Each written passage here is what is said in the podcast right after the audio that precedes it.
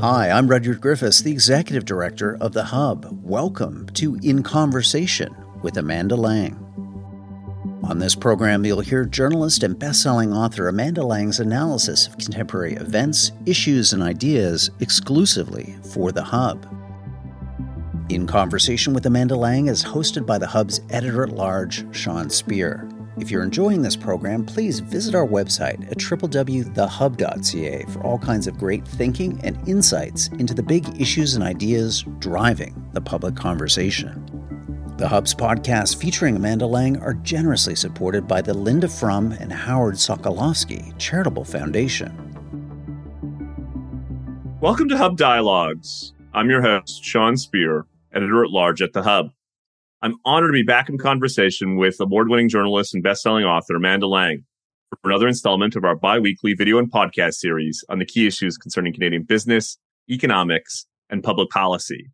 In today's conversation, we'll aim to cover two topics. First, this week's federal cabinet shuffle and what it might tell us about the direction of economic policy and the issues that may animate the next election whenever it comes. And second, new demands from industry groups that Ottawa grant small and medium sized businesses an extension on the repayment of loans provided during the pandemic and whether the government ought to comply. Amanda, we have a busy show. Thanks as always for joining us. Great to be with you. Let's start with the cabinet shuffle. The government positioned the significant changes to its cabinet, as many as 30 moves, as a refocus on the economy. Yet a lot of key economic ministers, most notably Finance Minister Chrystia Freeland, didn't move. What do you think is behind such a big shuffle? And do you think it signals anything about the government's policy direction? I think, I mean, I would make two observations. And one is uh, that we can maybe lead, read less into these kinds of shuffles than we might have in the past. Um, and, you know, we could we could talk a little bit more about that.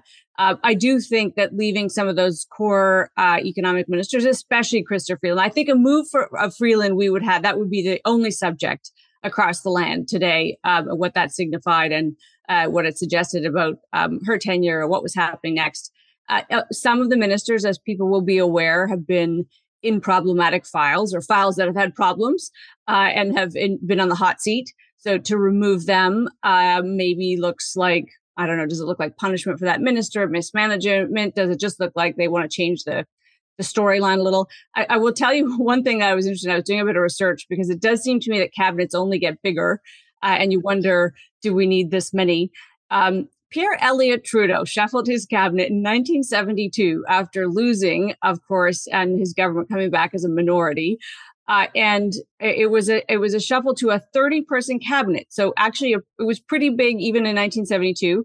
The cost of living was the major issue of that day, uh, and eight ministers were out, uh, and there were 18 changes to that cabinet. So uh, I must say it it does happen. Maybe only Trudeau's do it. I, I, that's where my research on this stopped. But I found it fascinating that the last time that inflation was sort of the big issue, there was also a big you know we're going to move the, the shells around a lot and see if you're if you're still paying attention. In that case, they did leave a few key ministers in place, um, including my dad. I will note. Uh, so there, you know, there there is a bit of similarity. And may I don't know whether that anybody inside whether this echoed it on purpose or not. Oh, what a fascinating analogy! In that election campaign that you referred to, Amanda, the slogan was "the land is strong," and of course that didn't quite connect with people and how they felt about their own circumstances. And there's something similar happening now too, right? The shuffles happened the same week as a pretty devastating Abacus poll that shows the Liberal Party is about 10 percentage points below the Conservatives and a Globe and Mail editorial that documented various ways in which the government's economic record lags its predecessors. Assuming the Liberal NDP parliamentary agreement holds, we're less than two years from the next election. What can the government do policy wise, Amanda, to reverse some of these trends? It's an interesting question because, of course, as, you know as well as anybody, I, I think we can agree that uh, how people are doing personally, um, fiscally, is is one of the driving issues. So the econ- it's the economy stupid, of course, is the kind of the the old uh, expression, uh, and it's it's very true that when people feel as though their personal situation is deteriorating, they think they're that perhaps somebody else is to blame. Uh, and in this case, uh, it may be slightly unfairly cast in the sense that there've been some massive global issues that have affected our economy, uh, and it probably wouldn't have mattered much um, who is in charge. And you know, P.S. When that pandemic came, whether you agree with what happened or not, this was a government that responded with massive support uh, for citizens. And we will all recall that in the wake of that, sentiment about the government was very strong. People loved that, that the government was, was there for them. Now we're grappling with stuff that's a little bit harder for the government to counter globally uh, bred inflation, uh, an employment scene that's still strong, but of course we keep being warned, and sentiment is a lot more about the headlines than uh, reality in some cases. We keep being warned that the labor market uh, not only will get softer, but has to get softer. We have to see job losses, or there won't be success on inflation. And so you could see why people would feel unsettled by that, even if their own situation is okay. Um, and again, and things like my house was notionally worth 40% more two years ago than it is today, even if it doesn't matter, even if I'm not going to sell it, um, I might be mad about that. So I do wonder whether, um, you know, I guess I would turn the question back to you as somebody who's kind of been on the other side of this equation. There, when there's not, when there's a limit to what the government can do, um, how do you message that? You know, when it really is beyond your control, that's not really something you can say, right? Because you're supposed to be leading. Yeah, that's right. There's also a challenge that few governments have been able to overcome, which is that the challenge of appearing fresh and new and future oriented after being in government for a long period of time. A government is, as I said on the Hub Roundtable podcast last Friday, all consuming. It's transactional. It's a, a kind of day to day grind. And of course, that has been even more so the case for this government when you think about its trajectory. It starts with Donald Trump becoming the president. And then just as that seems to be stabilizing. We're hit by a once in a century pandemic and now an inflation crisis. And, and of course, all of the other chinks in the armor that come about after being in office for so long. And so I think one of the challenges that it faces is simply finding a new way to breathe life into the government's agenda, introduce energy and so on. And I think that's in large part what yesterday's cabinet shuffle was all about. I, I would just say in parentheses, Amanda, I can't think of too many instances where Canadian governments, incumbent governments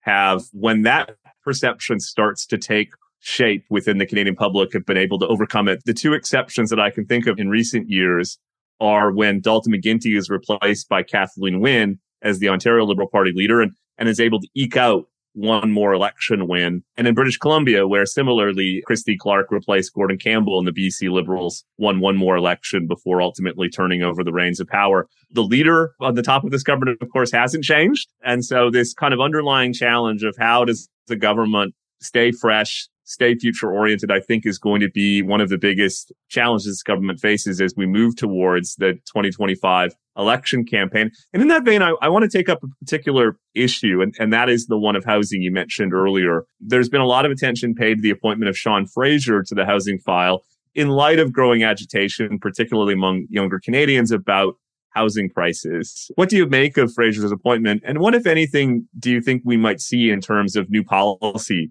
from the government on housing? I mean, so, that's such an interesting question. Um, I I liked the um, I don't know symmetry of the immigration minister being shuffled to housing because, of course, um, that is the hot potato one to the other, right? So immigration is the, the fuel of um, g- new problems, and we just got a new analysis this week um, from TD on this of just how much it will increase um, the shortage that we already have in housing. So yeah, you caused this problem.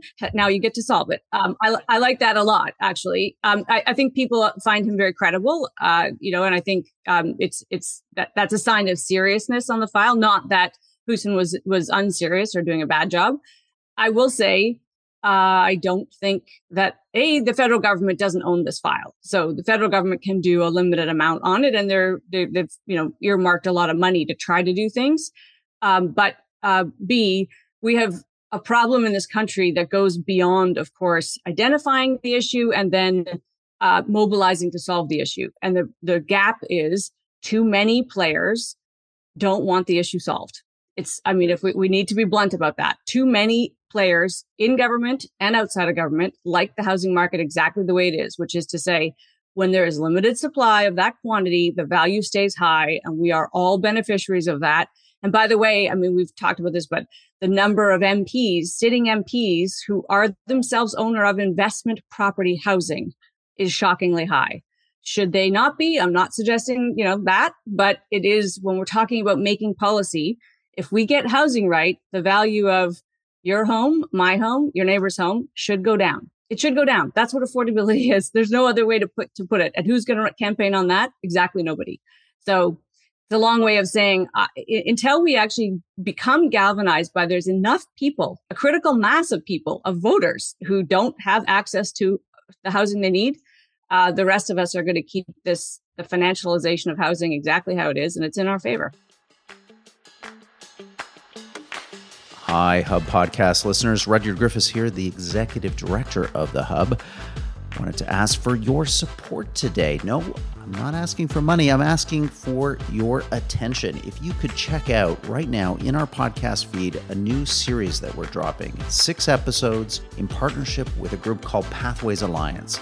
This is the Canadian Industry Association that's tasked with the big, ambitious project of decarbonizing Canada's oil sands. They want to achieve net zero by 2050, and we want to have a conversation with them and you about how to achieve this ambitious goal. Pathways is the Hub's first national media and advertising partner. Their support helps us make all these other great podcasts. So if you're enjoying them, please listen to these episodes with Pathways Give us your feedback. We'd love your input, but also share them with friends and family. That would be greatly appreciated. Well, with that advertisement over, let's go back to our regular programming. On Fraser's shift from immigration to the housing file, I saw someone characterize it as moving from being the minister for housing demand to the minister of housing supply. As you say, there's something of a symmetry there. He closed the door yesterday to any changes to immigration policy in the context of housing affordability, which, as you say, removes one of the clear levers the federal government has on the supply demand equation. And so you're right. In the absence of that, the range of tools available to the government are, are somewhat limited. There's been some discussion about using federal transfers to provinces and municipalities as carrots or sticks to try to galvanize the type of land use reform that we need to make it easier to build. Mike Moffatt, a University of Ottawa professor, had a, an interesting Globe and Mail op-ed this week about some other things the federal government might do to try to boost productivity in housing construction, including but not limited to building homes off-site as a means to try to increase productivity in a sector which is actually quite unproductive, even in the Canadian context relative to some other parts of the economy. So there are, as you say, there are some steps the government can take, but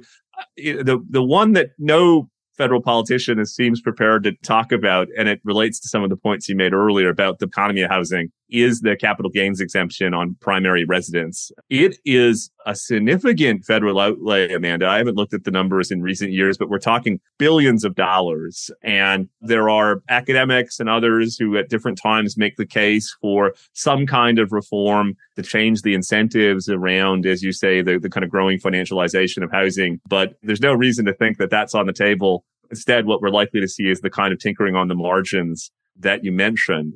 In that vein, I want to go back though to something we were talking about earlier, which is the, the kind of challenge of longevity itself and a growing sense that the government looks somewhat old and, and tired. And I should clarify that this is by no means a, a, a partisan observation that the same perception grew around the Harper government as it uh, approached the 2015 election. If you were advising the Trudeau government, what are some policy areas where they might make some big bets in terms of reinvigorating its agenda?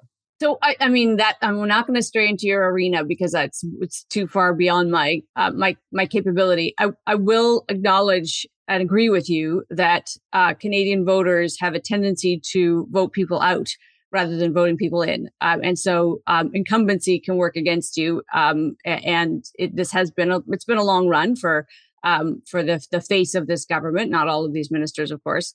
Uh, what I would say is, if I if I were asked for advice and and I clumsily gave it, um, I you know what I long for, Sean, is a, a little bit more fortitude on the part of uh, individual ministers and the government as a whole to actually give Canadians um, the kind of the the credibility that we we can understand hard things, and, and by that I mean, and I, I I guess I'll just point to, and I don't have great expertise in this. I don't want to dig too deep into it, but um, with Lametti out at, uh, at Justice, I must say my heart sank a little bit. And that's not to say the incoming minister doesn't look amazing. He does. His credentials look super sound. Uh, but it, was Lametti shuffled because there were a couple of hot button issues. Um, it, and you could actually say the same of Mendicino that uh, that may have highlighted internal processes problems, right? When ministers don't either hear about things or uh, in a way that they are not able to absorb it. There's obviously a systems issue there that we should really look at. And that's important. I mean, anybody could stand up and say, wow, you should have known about that. And let's not point fingers about where, who was told what and when, either on public security or, um, or on an issue of justice. Let's be clear about that our systems are working. And we tend to do this kind of duck and cover and, um, you know, soundbite response. I just wish we were more adult about these things and we could stand up and say, look, this happened. We own it. Here's how we're fixing it. Um, let's just understand everybody that this is what went down instead of letting the kind of partisan drag you down and uh, you dodge and weave and deny. I, I guess I just wish there's more maturity about all of the issues. You do get that from some ministers. I think we've had that from Chrystia Freeland on the issues um, and and what the government's doing about them. Uh, so I would say just ho- holding ground a little bit. I think will gain you credibility with people that are just wondering what you know what's really happening and who knows what's going on in Ottawa these days. Yeah, I think that's right. This government came to office in 2015 with a pretty bold, ambitious agenda. It exuded energy and confidence and youthfulness, even. And that has come to dissipate a bit. And, and as I said earlier, that there's something natural to that that is not unique to this government. But I think if it's going to have a chance in the next election, it's going to need to try to find a way to breathe that energy back into its agenda. Some different, you know, you, you mentioned issues around accountability, transparency. I like the idea of a kind of adult conversation about the opportunities and challenges facing the country. I'm struck that we are approaching a major anniversary of the Macdonald Royal Commission from the mid 1980s, which really set Canada on a different path when it came to economic policy. Its importance wasn't just merely its policy recommendations as important as they were, but it's that it, it set out a kind of bold and aspirational vision for the country's economy and society and its democracy. And it seems to me that's a piece of the puzzle that's missing right now. And I'm not proposing a royal commission between now and, and the next election, but finding inspiration from the coming anniversary of the Macdonald Commission seems to me something that could start to put some coherence around the various disparate things that the government is doing. I was just um I was just on a recording a podcast this week, Amanda, and when you think about it, the government has an audacious agenda around essentially bringing an end to the internal combustion engine, from supporting the production of electric vehicles to supporting the purchase of electric vehicles to the underlying minerals involved, the public infrastructure, et cetera, et cetera. And yet it hasn't found a kind of charismatic way to connect the dots between these various policies and their importance for the country's economy and the environment. So I think, as you say, there's a lot to be done around just being straight with Canadians and direct and not succumbing to the tendency towards talking points which are endemic in politics, but they seem to be even more common as a government gets a bit longer in the tooth. You mentioned earlier, Amanda, pandemic benefits, and I, I want to shift the conversation now, if that's okay, to new calls from the Chamber of Commerce to extend the repayment period, which is set to expire at the end of the year, on business loans provided under the Canadian Emergency Business Account Program during the pandemic. The program paid out $49 billion to roughly 900,000 businesses. Some of that money, as you know, was available in forgivable loans, but the rest is expected to be paid back. Presently, about 21% of businesses have fully repaid their loans. What do you make of the request for an extension? Is it a good idea or a bad idea? And, and do you think the government will ultimately do it? So uh, uh, this actually is there's a pretty good through line to um, a government that may have to deliver a hard message, um, and I hope they do on this one. I hope that this is one where we can be adult about this. Um, and let me say that this uh, this is by no way to be unsympathetic to entrepreneurs, small business people that start businesses. It is the without question the lifeblood of this economy. And when we have productivity gains, that's where they lie, right? It's in people that start something out of nothing and they grow things. Uh, the argument from the Chamber of Commerce is that uh, one in five of, of, the businesses with these loans will go under if they don't get and yet another extension. There's already been an, an extension, by the way, And let me just hit pause for one quick second and note that these loans are, yes, if repaid by this, the end of this year, a big chunk of them is fully forgivable. Um, and the other chunk is interest free. So this is kind of uh, like a, you know, never, never land sort of loan.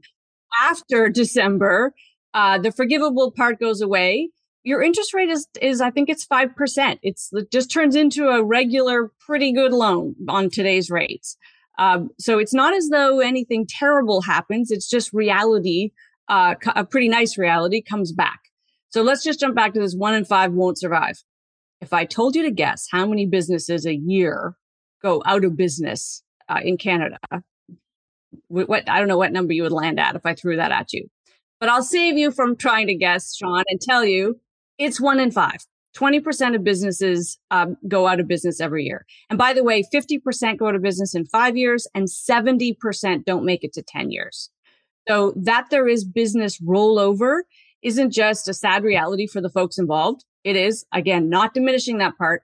But I will say for a healthy functioning economy, it is how the organism works. It, it, it, they grow. Some, some shoots are green and live and, and grow and other ones die off. And that's uh, important because the ones that die off aren't supposed to be businesses for whatever reason. There's a variety of reasons.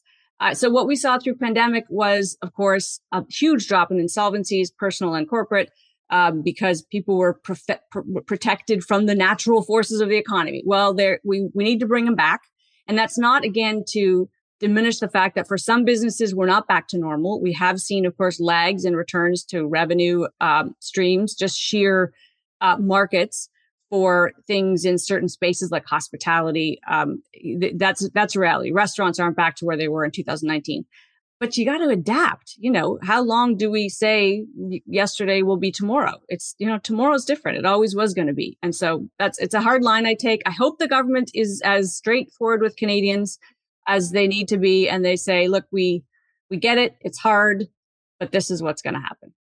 Yeah, a brilliant analysis, Amanda. I wasn't familiar with some of those data points. That's really compelling. And as you say, you know, it's a adult message, but the idea of creative destruction has a creative part and a destructive part, and they they work together. And if they don't, if public policy in effect breaks the relationship between creation and destruction, it can produce uh, distortions through throughout the economy. And you know, the case for government stepping in and, and backstopping businesses during the pandemic made a great deal of sense because, of course, the pressures they were facing weren't the functioning of the market. They were the result of government policy. But at some point, as you say, we need to get back to letting markets do what markets do, which is to reward good ideas and to punish bad ones, or maybe bad or badly executed ones, maybe a better way to put it. And in that sense, which by the way, often frees up those entrepreneurs to go on and do the thing that will be a hit. You know, we're, when we should also side note, uh, Canada is full of what we call zombie businesses. And here I'm not talking about startups, mom and pop shops. We're talking about big companies um, and and we've probably seen the data that you can slice and dice this, and some sectors of our economy uh, sort of uh, skew the data a little bit. But regardless of how you look at it, we have way too many companies that survive past their uh, their best their their their best buy date. Like they're, they're, we just shouldn't. And now, is there government policy that could solve that? Maybe. I don't know what that would look like, but if I were certainly if I were inside finance, I'd be looking at that to how do you make sure we don't have you know 500 employee companies that shouldn't be in existence because that's also of course uh, affecting our our whole economy our productivity our innovation rates um, and of course the new jobs that we all are going to require in the future yeah, particularly in a world of tight labor markets, we need to be eking out as much productivity of, of our workers as possible. And that means moving at different times from low performing firms to, to high performing ones. But let's wrap up with a bit of speculation about whether the government will take your adult advice. We started this conversation in a context of pretty poor polling for the government, economic data, which similarly cast some negative light on the on the government's performance. Do you think it's in a position to kind of hold the line on these demands? you know, I wish I could say eh, they eh, because the government's been been silent and because it's already extended once. I wish I could say that's evidence that they will hold the line on this. Um, but to your point, there there are so many things that suggest they'll cave. Um, and one of them, of course, is that uh, money is funny money everywhere these days. The government um, writes checks without kind of worrying too much, and they and the dollars involved here just aren't aren't big in the context of where we sit uh, in terms of our spending and our deficits. So uh, it would be an easy. I just, gosh, I hope they don't. Um, is what I would say. But I, if I, if I, you know, really had to, if something important was riding on this, and I had to bet, I'd say yes, they'll extend. Well, we'll we'll keep following this story. I want to thank you for joining me, Amanda, and look forward to catching up in a couple of weeks. Great to talk. Thank you for listening to this episode of the Hub Dialogues, brought to you by The Hub, Canada's leading source for analysis and insights on public policy. We hope that you've enjoyed this episode. Please share your favorite Hub podcast with friends and family and subscribe wherever you get your audio online. We also appreciate your ratings and reviews. Go to our website, www.thehub.ca. I'm the Hub's Executive Director, Rudyard Griffiths. The host of today's program was Sean Speer, the Hub's editor at large. This episode was produced by Amal Attar Guzman. The Hub's audio producers are Alex Clutch and David Matta. The Hub podcasts are generously supported by the Ira Gluskin and Maxine Granovsky Gluskin Charitable Foundation and the Linda Frum and Howard Sokolowski Charitable Foundation. Thanks for listening.